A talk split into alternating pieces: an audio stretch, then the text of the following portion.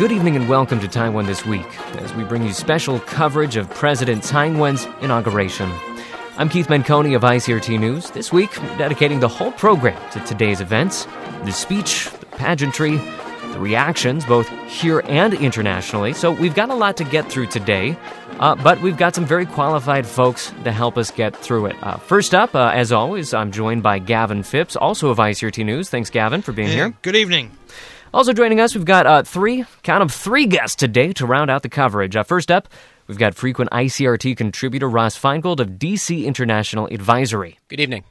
Also with us, uh, we've got Michael Thim, who is a Taiwan defense specialist and research fellow at the Prague based Think Tank Association for International Affairs. Good evening. And rounding out the group today, we've got Gwen Wang, who is a political scientist at the University of Warwick. Good evening. All right. So, uh, very quickly, before we even get into the contents of Tsai Ing-wen's speech today, and of course, that's really the most important thing that happened today, is her inauguration speech, which uh, kind of set out her vision for her presidency, her vision for uh, economic policy, cross-strait policy, uh, other issues as well. She touched on a lot of stuff. Uh, before we even get to that, Gavin, uh, just tell us a little bit about today's uh, events. It all started at about 9 a.m. It all started at 9 a.m. this morning when Tsai Ing-wen, who was of course now president, and Dr. Chen Chien-jen arrived at the presidential building, and they went into one of the rooms there. The room, I think, believe, it was the Sun Yat-sen room, I believe, where they were sworn in as the 14th president and vice president of the Republic of China. An interesting thing is, apparently, reports say that Tsai actually sang the whole national anthem during the swearing in ceremony. Of course, she got into hot water quite recently when she sort of stopped singing the national anthem at parts she didn't particularly like. Right, because that national anthem is, of course, very closely associated with uh, the KMT, the opposing party. Uh, so she did the whole thing, I guess, a nod to uh, cross party unity. That or she felt it had to because you know the job As a president. as a president, you know, you Job set, calls for set it. an example, really, shouldn't you? You know, so they say. in the job description to some extent. All right, well, uh, so that was the main event today. Uh, of course, uh, there's also banquets throughout the day, other gatherings, uh, but we're really going to be focusing this program on the speech itself. We're just going to be kind of tracking through all the main points of the speech and seeing what's there. You know, how much should we be reading into all uh, of these comments that she made? Uh, and going in order, probably the first major topic she hit upon was economics. 最重要的，我要特别强调，我们的年轻人处于低薪的处境。 Quoting directly here, she said, Most importantly, and I must stress, uh, our young people still suffer from low wages. Their lives are stuck, uh, and they feel helpless and confused about the future. So, of course, they're referring to Taiwan's uh, stagnant wages, which uh, have been holding steady for m- more than a decade now. Uh, Gavin, what else did she have to say about the economy? Well, she basically she laid out her. Tr- she went through several stages. She planned to transform the economic structures to build a better country. She moved on to say that new administration believes the only way for Taiwan to overcome the current economic stagnation is to stimulate new momentum for growth. She, she signalled the export and domestic demand there, saying that they will both serve as twin engines for growth, allowing business production to become closely integrated with the livelihoods of the public, while building close ties between foreign trade and the local economy.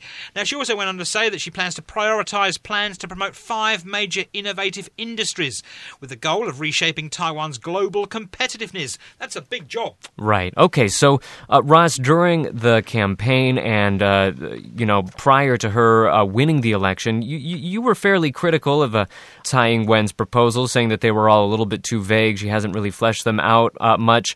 Uh, has she gone anywhere to uh, address that criticism uh, in the speech? No. Uh, and, and it's interesting that you mentioned the campaign, and, and Gavin just mentioned the, the very comprehensively the things that she referred to, but the the disappointment in, in her inaugural address that I think we'll, we will be seeing in the public and the media reaction in the coming hours is that it was still vague and lacked specificity on the many important issues that she identified, and specifically with regard to these economic stimulus types of issues. Uh, she really did not refer to specific programs. So she identified the issues, but she did not identify the solutions. She did only have 30 minutes, Ross. I Well, mean, well, it, it, it, fair enough. Maybe thirty minutes is not enough time to refer to all the problems that Taiwan faces economically, but but be that as it may, she could have mentioned less issues and been, been more specific on the solutions for the issues that she did mention. Unfortunately, the, the speech, as during her campaign, did lack specificity. And the difference is, obviously, she is now the president, and the public does expect specificity, and they do expect execution of, of ideas. All right. And uh, moving through the speech away from economics now uh, to the next, top, next topic that I think all of us agree uh, bears a little bit of reflection. Uh, that being Tsai Ing-wen's words about truth and reconciliation. Of course, that's been one of the major uh, promises that she's given that she would carry out during her administration, confronting some of those historical wrongs uh, from Taiwan's past. 新的民主机制要能够上路，我们必须先找出面对过去的共同方法。Uh, here's what she had to say about it during her speech quote uh, for the new democratic system to move forward we must first find a way to face the past together.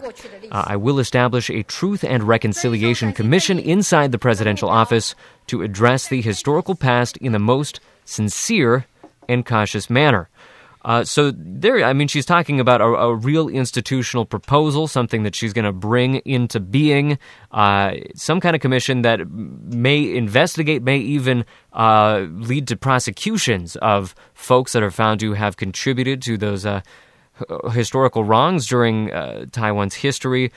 so, Michael, I mean, would you say that here we have a little bit more substance than at other points in the speech? Well, to an extent. I would I would probably disagree with you that, that uh, the conclusions of the commission will be used for prosecution or anything like that. That that would be that would make the commission even more political than than it will be perceived anyway.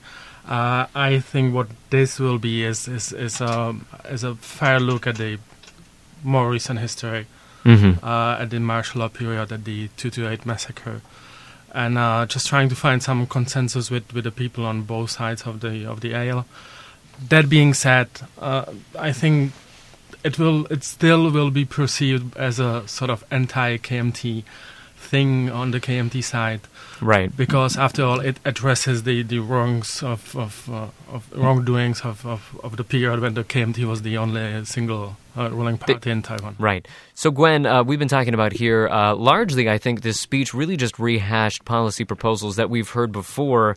Uh, here specifically, did you hear anything new on the uh, truth and reconciliation? Well, I'm pleased to hear that President Tsai promised to uh, present a report on the issue of transitional justice within three years. I think that's a solid promise, which has not been mentioned before. And I would like to remind the audience that during the presidential debate, um, Tsai had said that as a uh, opposition party, the DPP might have an attitude regarded by so-called 外省人 mainlanders in Taiwan as unfriendly.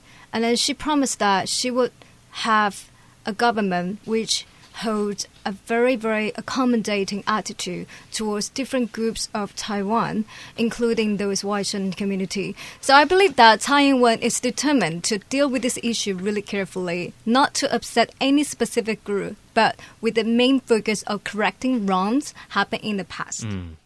Uh, and, and, and Russ, uh, how do you think that her comments on that subject are going to be received? It, it really depends on the details. So the the DPP controls the legislature by a large majority, so they generally have the power to pass whatever kind of legal framework for this commission that they feel that they is necessary. Uh, so whether or not this will result in prosecutions remains to be seen. Uh, if we look at the models of other countries that, that have done this, uh, it, it's something novel. So if we see what, what other countries have done, it's something novel for Taiwan to have this kind of commission. For example, will the commission have the power to subpoena people, to require them to testify? Will people have to take an oath, and, and will there be a penalty for not testifying truthfully? Will they be given immunity from prosecution when they testify? Uh, these are all things that we don't know yet. Uh, uh, otherwise, but but if the commission is not going to have that kind of authority, I, I, think we have the risk of this just rehashing or being very similar to uh, numerous other commissions or reports or studies by government uh, ever since the martial law era ended because President Lee Teng-hui and President Chen Shui-bian, and to a lesser extent President Ma Ying-jeou's governments, all had various kinds of commissions and investigations. Uh, academics at universities have looked into these issues as well, as have academics and scholars outside of Taiwan. So, unless there's some some true authority and strength to this commission, it's probably not going to achieve much. Right. It should be pointed out, though, that this will be the first time where such a, a commission or, or, or, such a program has been carried out uh, under non-divided government, where you know the DPP and power of both major branches of government. But uh, I think we're going to have to leave that topic there and keep it moving on now uh, to what I think a lot of international observers would consider the uh, main event of the speech today, that being her comments on cross-strait ties. Uh, everybody waited with bated breath to see whether or not the term 92 consensus would make it into the speech, and lo and behold, it did not. Instead, uh, what we heard was about a recognition of the fact of a 1992 uh, meeting. 一九九二年，两岸两会秉持相互谅解、求同存异的政治思维，进行沟通协商，达成了若干的共同认知与谅解。我尊重这个历史事实。This is another direct quote. In 1992, the two institutions representing each side across the strait through communication and negotiations arrived at various joint acknowledgments and understandings. Skip a little, skip a little. I respect this historical fact. Uh, Gavin, what else stood out to you during those uh, comments on cross-strait relations? Well, the speech went on to say that her government will conduct cross-strait affairs in accordance with the Republic of China Constitution, the act governing relations between the people of Taiwan area and the mainland area, and other relevant legislation. She went on to say that the two governing parties across the strait must set aside the baggage of history and engage in positive dialogue for the benefit of the people on both sides. Now, she also went on to say, by existing political foundations, she referred to a key number of elements. The first element being is the fact that the 1992 talks between the two institutions representing each other across the strait, those being the Straits Exchange Foundation and China's Association for Relations across the Taiwan Straits, were when there was joint acknowledgement of setting aside differences to seek common ground. And as you said, she said that's basically historical fact. But she went on to say that the second element is the existing Republic of China constitutional order. The third element pertaining to the outcome over 20 years of negotiations and interactions across the strait, and the fourth element of her cross strait policy relates to the democratic principle and prevalent will of the people of Taiwan. So, certainly, there we hear that she's embracing a lot of the uh, institutional achievements, a lot of the cross strait achievements of previous administrations. Uh, but without uh, acknowledging the word consensus, without using that word, uh, she's leaving out what I think is probably uh, most important to China, that being the one China principle. Uh, am I am I reading that right, Ross? Uh, I, you, I, think you are reading it correctly. So China would have liked some acknowledgement that there is only one China, whether she called it the 1992 consensus where she said there's one China, but we disagree on what it means with, without saying 92 consensus, but still using that terminology, or some other acknowledgement that there, there is just one country that is currently under divided government. She, she did not go that far. So, of course, China is going to be disappointed uh, or potentially angry. We'll, and we'll know in the coming days as as reaction from China's both, both uh, government officials as well as their media, their proxies in in, in, in academia uh, begin to speak out.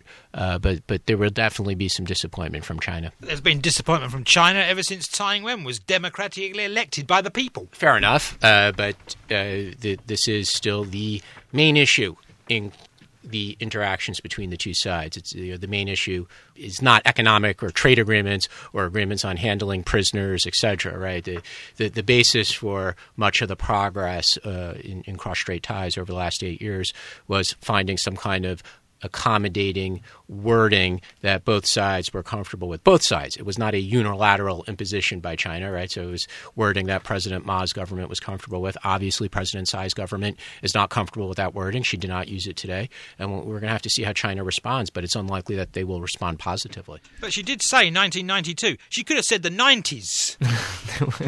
well, uh, she left out many things, though, in, in her discussion about cross-strait ties. For example, she didn't talk about this the controversial services agreement, the controversial uh, trade and goods agreement. She didn't talk about the cross-strait monitoring mechanism that has been parked in the legislative yuan for a long time. She didn't really focus on whether the two sides will continue to engage in discussions using government official She government agencies. Talk about Ma-Xi meeting. It, it's a fair point, right? She didn't say that I would like to meet him or I welcome a meeting. Um, so many things were, were left out from the discussion, the re- relatively, frankly, relatively brief discussion on cross-strait ties. Right. Well, she did make it pretty clear that uh, she valued uh, a lot of the cross-strait advancements that have been made, and it give the sense that you know that she did want to continue uh, uh, to build upon all of that work. Gwen, let's toss it over to you. I mean, do you think that that's uh, going to be possible? Of course, you know Ross is saying that uh, some of the omissions are not going to be received well by China, but is it uh, the disruption of cross-strait relations going to be uh, uh, of such a degree that it's going to really put a damper on uh, some of the progress that Tsai Ing-wen is clearly hoping for? I will reserve my judgment if China will continue to hold on to this one China pol- policy or one China principle wording and as um, measures to further restrain Tsai Ing-wen's administration. Um, not to mention that such strategy will only further exhaust the Taiwanese community, society, civil society here. And I would like to raise a point because uh, from this speech, Tsai Ing-wen put the cross-strait issue under the the section where she mentioned regional stability first. So I see a a really delicate way that the DPP administration begins to uh, recalibrate their narrative of the cross relations. They would like to elevate Taiwan's profile in the international community, especially in terms of the uh, stability in the region. And I think that's a really smart move because it's not only about one China policy, which is fully implemented by the Taiwan government, but also if the two sides of the Taiwan Strait can together uh, pursue a common ground and then progress the cultural relations from today. So um, I would like to see if China would get the message from Tsai Ing-wen um, and maybe change their narrative, not dramatically, but slightly in a way that would be accepted by the Taiwan people. Hmm. All right, so I think what we're hearing there from Gwen is uh, a little bit of hope for some amount of flexibility on uh, the Chinese side. Um, Michael, what are, what are your expectations? I- I don't think Chinese actually have a much choice than, than being a bit more flexible. Mm. Uh, of course, they will be disappointed, but I think uh, anyone, or if uh, policymakers and, and, and uh, policy advisors in Beijing have unrestricted access to internet, which I assume they do, then they couldn't possibly expect that, that Tsai is going to mention One China or, or Mhm. 1992 consensus. I think that was pretty clear beforehand. That's not going to happen. I, I mean, and it would have been. We haven't really discussed much yet what you know the domestic expectations are, but it, just domestically that would have been untenable. Yeah, she wouldn't only uh, go against uh, mm, principles of her own party. Mm-hmm. Uh, she would go against a large majority of, of people in Taiwan. It's not. It's not just uh, DPP core DPP supporters that, Mhm. that would oppose this move.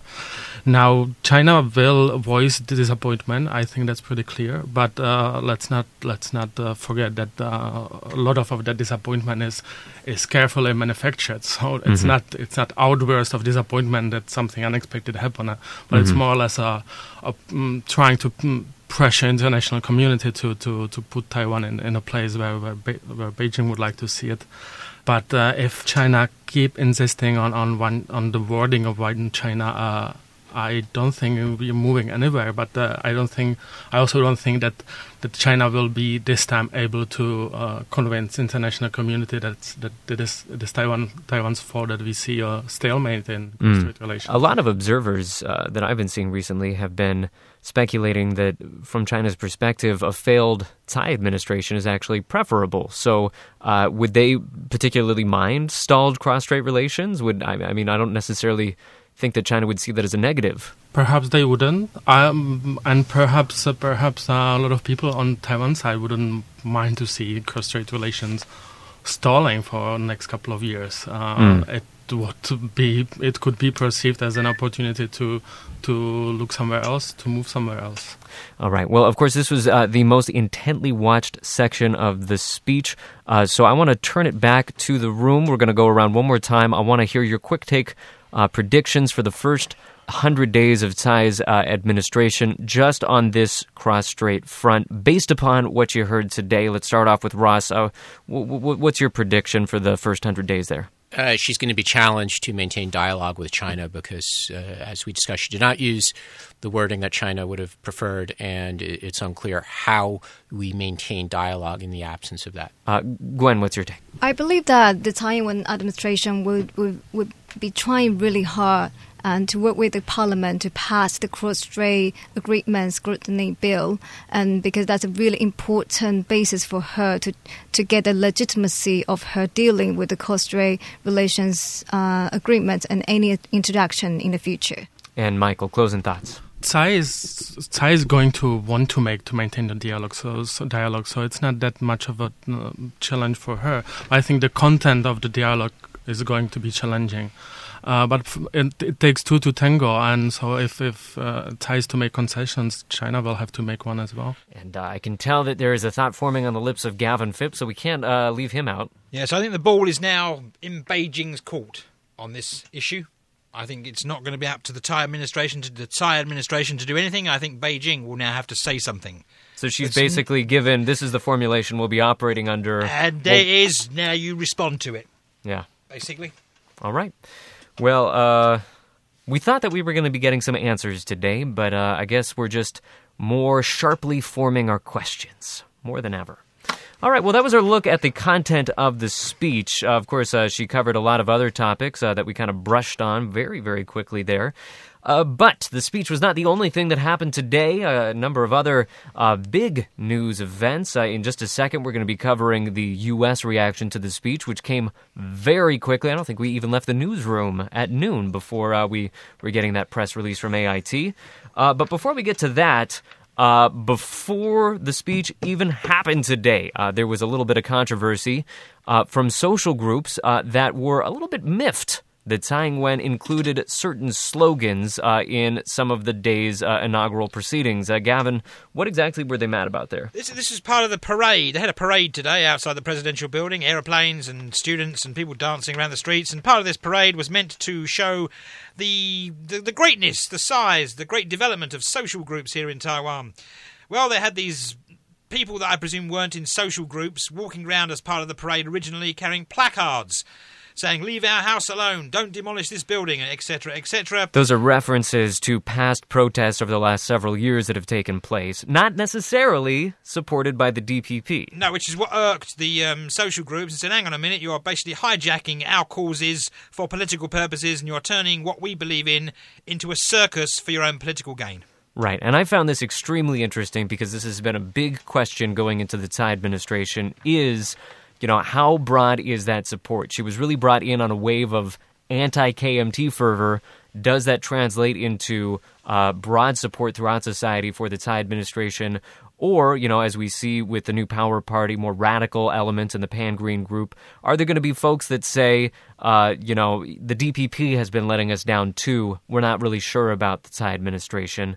Uh, so, uh, Gwen, you know, a lot of these social movements are, are, things that you follow quite closely. What do you take away from seeing uh, that controversy on the day of her inauguration?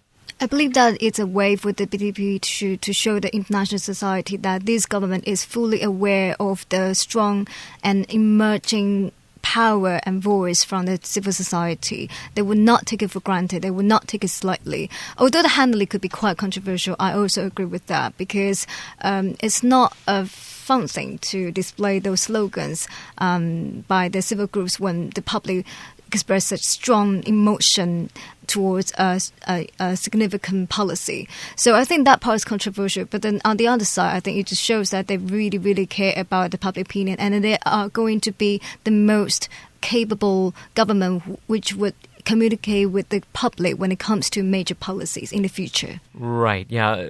We should mention, of course, that. Uh, Tsai, her administration and organizers were very quick, you know, once that criticism surfaced, uh, to take those signs out. So some could see that uh, as as a sign of responsiveness uh, more than anything else, and that she will be uh, quick to respond to those sorts of criticisms. Uh, of course, some of those uh, protests regarded eminent domain and protests against eminent domain, and the protesters were making the point that you know, when they went and protested against all this stuff, uh, DPP lawmakers were not making meaningful moves to uh, support their protests. So, you know, they can't really claim to uh, be at the forefront of the movements that they care about. Uh, and furthermore, they're going to really be waiting to see how the DPP actually governs now that it has uh, the levers of powers. So, I mean, Gwen, isn't the pressure uh, really going to be on the Tsai administration to demonstrate that uh, it can govern? Definitely. I think Taiwan government is going to be under great um, pressure and also spotlight um, from the civil society. Given that uh, recently a lot of people criticize the way they handle the, the cross-strait agreement scrutiny bill is not exactly what agree with before. Like NPP chair Huang Kuo-chang once said that the DPP should have uh, held more public hearings before before they officially sending submitting their draft bill to the parliament.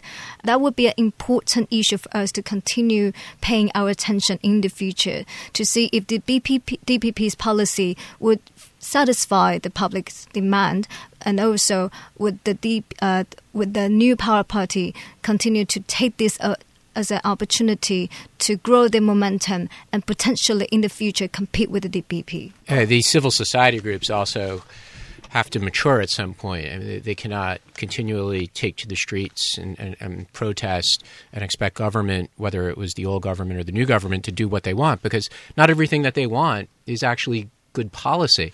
That's part of what what uh, they need to understand, and the new government needs to confront. You can't just, uh, from the civil society group perspective, you can't just assume that because we're left of center and the DPP is left of center, we're all going to do you know, what what we want. And and President Tsai and her leadership team, her cabinet ministers, they need to at some point say that certain things make for good policy and certain things don't make for good policy, and we're not just going to do whatever you want because you go out in the street and protest. Isn't there, a, isn't there a saying about that? Something along the lines: "You can't please all the people all the time." Uh, yeah. Well, I think that that's just good advice. you can't be everything to everybody. Uh, Michael, what's your take? Um, well, social movements will, will protest. That's what social movements do.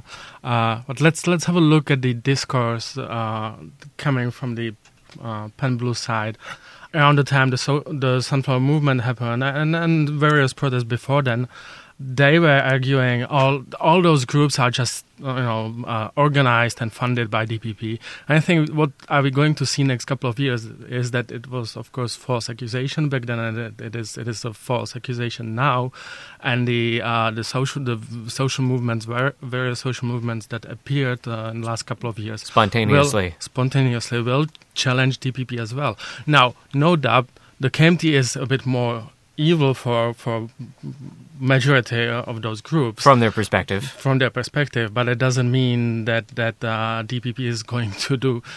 Doesn't it doesn't mean that DPP uh, can rest easily and then expect that nothing is going to happen to them. They, they will face challenges from social movements as mm, well. Right.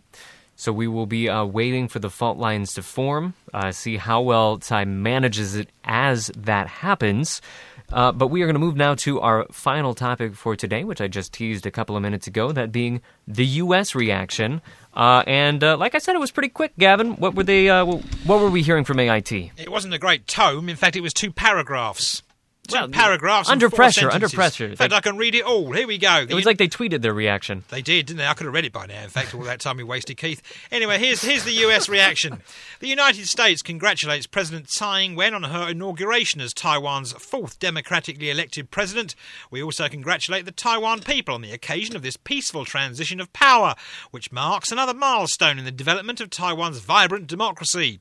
It goes on to say that the United States commends President Ma Ying-jeou for his success in strengthening strengthening US Taiwan relations over the past eight years, and we look forward to working with the new administration as well as with the people of Taiwan's political parties and civil society groups to further strengthen the ties between the people of the United States and Taiwan. Apparently, Ross, you had a bit of an issue with this. Uh, well, I, I, think it's interesting that in the second paragraph, the uh, statement from AIT does praise, in a very, very enthusiastic way, President Ma and uh, the, obviously, AIT could have omitted any reference to President Ma, just as Tsai Ing-wen omitted any reference to President Ma in her inauguration speech. Uh, so I think that it's significant that uh, they included this reminder that the U.S. And, and, we know this to be a fact, right? The U.S. did appreciate the or, or, was happy generally with President Ma's efforts to keep cross-strait ties non-confrontational over the last eight years. And if we could take one step back from this statement, I think we should also uh, keep in mind that the unofficial U.S. delegation, the representatives of the American people that attended the inauguration today, as far as the personalities involved, was definitely a downgrade from past delegations that attended the inauguration of Taiwan's president. Mm, all right, so let's broaden this conversation very quickly, just to round things out. Uh, looking at that uh, U.S. Taiwan relationship. Because, you know, I, I, there's no secret that the U.S. was uh, not entirely uh, pleased with the Chen Shui-bian administration. I, I think a, a, lot of U.S. officials are worried that Tsai will be a repeat of uh, that sort of rock the boat era. They're worried that uh, it will signal a kind of a, a, a trend toward instability in cross-strait relations, and they just don't want to deal with that. So, uh, what is uh, your take, Michael? W- will the U.S. be reassured by what they heard today? First, I, I wouldn't read too much from that statement. Uh, it seems to me that's pretty standard diplomatic language. I think if we if we go and check uh, U.S. reactions to, to elections in, in other countries, we will see an appreciation of, of the democratic process and and good luck uh, wishes to a new president and, and appreciation of the work of the past president. Uh, so uh, there's nothing really too much to read into it. Mm-hmm. Uh, United States obviously is not going to mention uh, uh, disagreements that they had with Ma administration. Uh, it's a either. happy day. It's, it's a, a, happy, day, day, for everyone.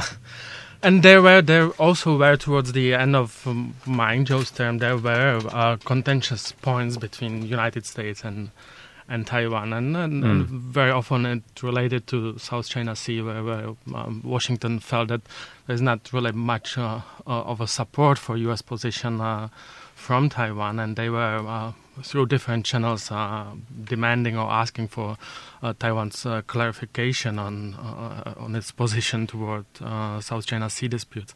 Mm-hmm. Um, I think Tsai's presidency, and it seemed to me from the reception that Tsai received when she was in the United States, so far the expectations are positive. I think the United States understand that that uh, there is no returning to um, to what uh, some uh, people perceived as a troublesome period uh, during Chen Shui-bian's administration.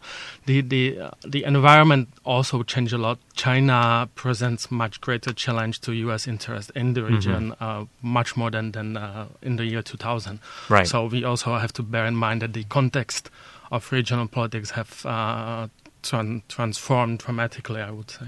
Well, My- Michael, I'm not sure how how we could safely make that assumption that we won't return to the challenges that existed in cross-strait relations during the previous eight years, given that so many people, so many senior people in the new government also held senior roles and were policymakers and behind those policies in that government, including President Tsai herself, who was head of the Mainland Affairs Council for three years when relations with China were, were really at a low point. Well, it's really simple. It's 2016. It's not 2004. The the the the, the context, the the outside influences uh, are different. What so would you all these to? people suddenly and, have different and, views? And Tsai, Tsai is a different type of policymaker than than uh, Chen Shui-bian was. I think that pretty much is clear.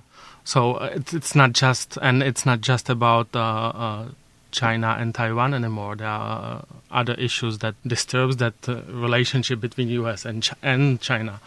So uh, um, Taiwan, it would be very difficult to see Taiwan as the as the only one troublemaker because there are various other troubles in the region. So Taiwan is no longer the linchpin. Yes, well, mm. not the only one. All right. Well, uh, we are coming up on the end of the show here for today, but uh, I would like to do one last thing, you know, in lieu of the usual bonus podcast story that we do at the end. Uh, what I want to do is a little bit of a lightning round. I'm going to put one simple question to all of you. I'm looking for one quick, simple answer in reply. Uh, and as a lot of you guys noted, Tsai Ing-wen left Ma Ying-jeou out of her inauguration speech. Not a mention of the Ma presidency. Uh, so let's include that in our show. Um, here's the question I want to put to you guys. Just looking back on the eight years of the Ma presidency, what would you say was the defining moment? The moment that kind of uh, really just tells us what this presidency was all about. Uh, the moment that we're going to still be talking about uh, years from now, uh, when us talking head types are, are, are, are reflecting back on these years. Uh, Ross, uh, let's start with you. What moment would you point to? I, would say his reelection in 2012 because that was the high point of his of his of his two terms, and then, as we know, his second four years really was a continue continued number of, of challenges that resulted in falling popularity, the loss of power on the local level, and subsequently in the presidential and legislative elections. And what do you think that 2012 was an affirmation of? What, what, what aspects of it was an affirmation of, and how did Taiwan spoil on those things? Well, uh, at the time, it was an affirmation of, of his cross-strait policies and economic policies, and it was a rejection of what Tsai Ing-wen was offering, the, the person that was elected in, in January became president uh, today. Uh, so clearly, the, the views of, of the electorate changed dramatically, and also uh, we have to be very frank and say that Ma and his team did a poor job of explaining why their policy choices were, were the right ones. All right, uh, that is Ross Feingold's take. Gwen, what's yours? I'm kind of torn between two moments. The first one is one linchpin. One linchpin. Okay, then I will. Okay, then I'll pick the earliest one. Back in to, uh, 2014, during the Sunflower Movement, Ma Ying-jeou uh, held this press conference, an international press conference, expressing his will will to communicate with the protesting students. And I think that's the defining point because it seems really obvious that he did not really respond to the direct demand from the students, which is a more transparent um, mechanism for cross-strait communications and formation of the agreement. And also, he seemed really stubborn in the way of his vision of how he vision envision of Taiwan's future, which is uh, expanding Taiwan's ties with China eco- economically, and as the only way to revive Taiwan's economic momentum. So basically, a, a, lost opportunity to engage with those that were uh, disaffected with uh, his cross-strait policies. Definitely, and then it just showed that President Ma Ying-jeou unfortunately did not read the same line as his people. Mm, all right, maybe uh, going some of the way to explaining what's changed since 2012. Uh, Michael, what's your take?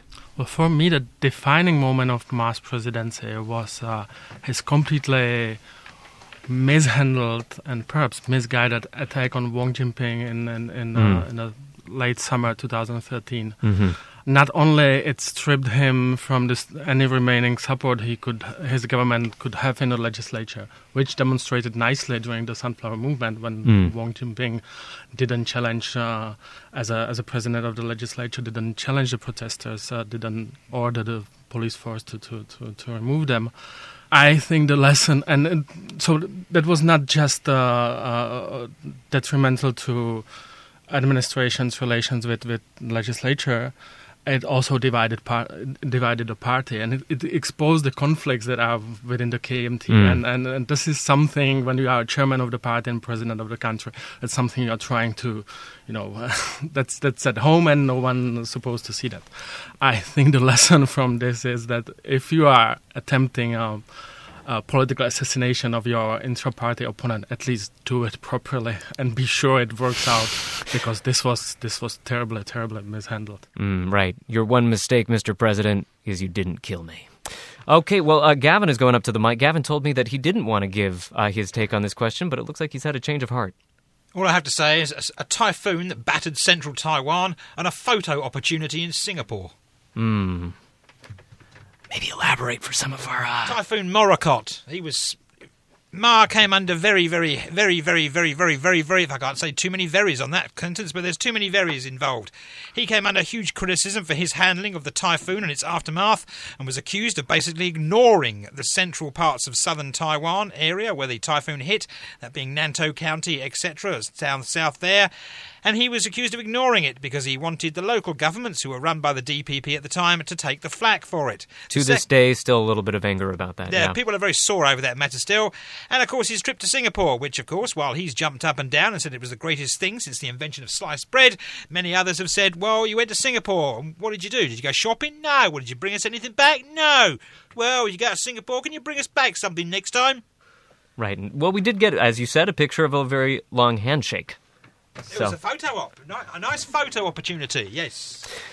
All right. Well, uh, we're going to have to round out the entire show there. That is it for today. Please do join us again next time. Taiwan This Week broadcasts every Friday evening at 8.30 p.m. right here on ICRT FM 100. You can also find an extended version of the show online at the ICRT website, on iTunes, uh, and we've also started posting to the ICRT blog as well. Please do leave a comment while you're there. We'd love to hear what you're thinking. Signing off from the ICRT studio, I am Keith Menconi, joined by Gavin Phipps, Yeah, good night. Ross Feingold as well, Good night. Gwen Wong, Good night. And Michael Thim. Good night, all. Thank you all for listening. See you again next time on Taiwan This week. My Week.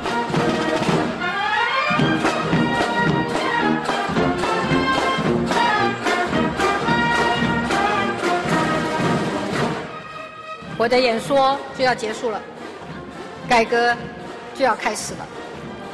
从这一刻起，这个国家的担子交在新政府的身上，我会让大家。看到这个国家的改变。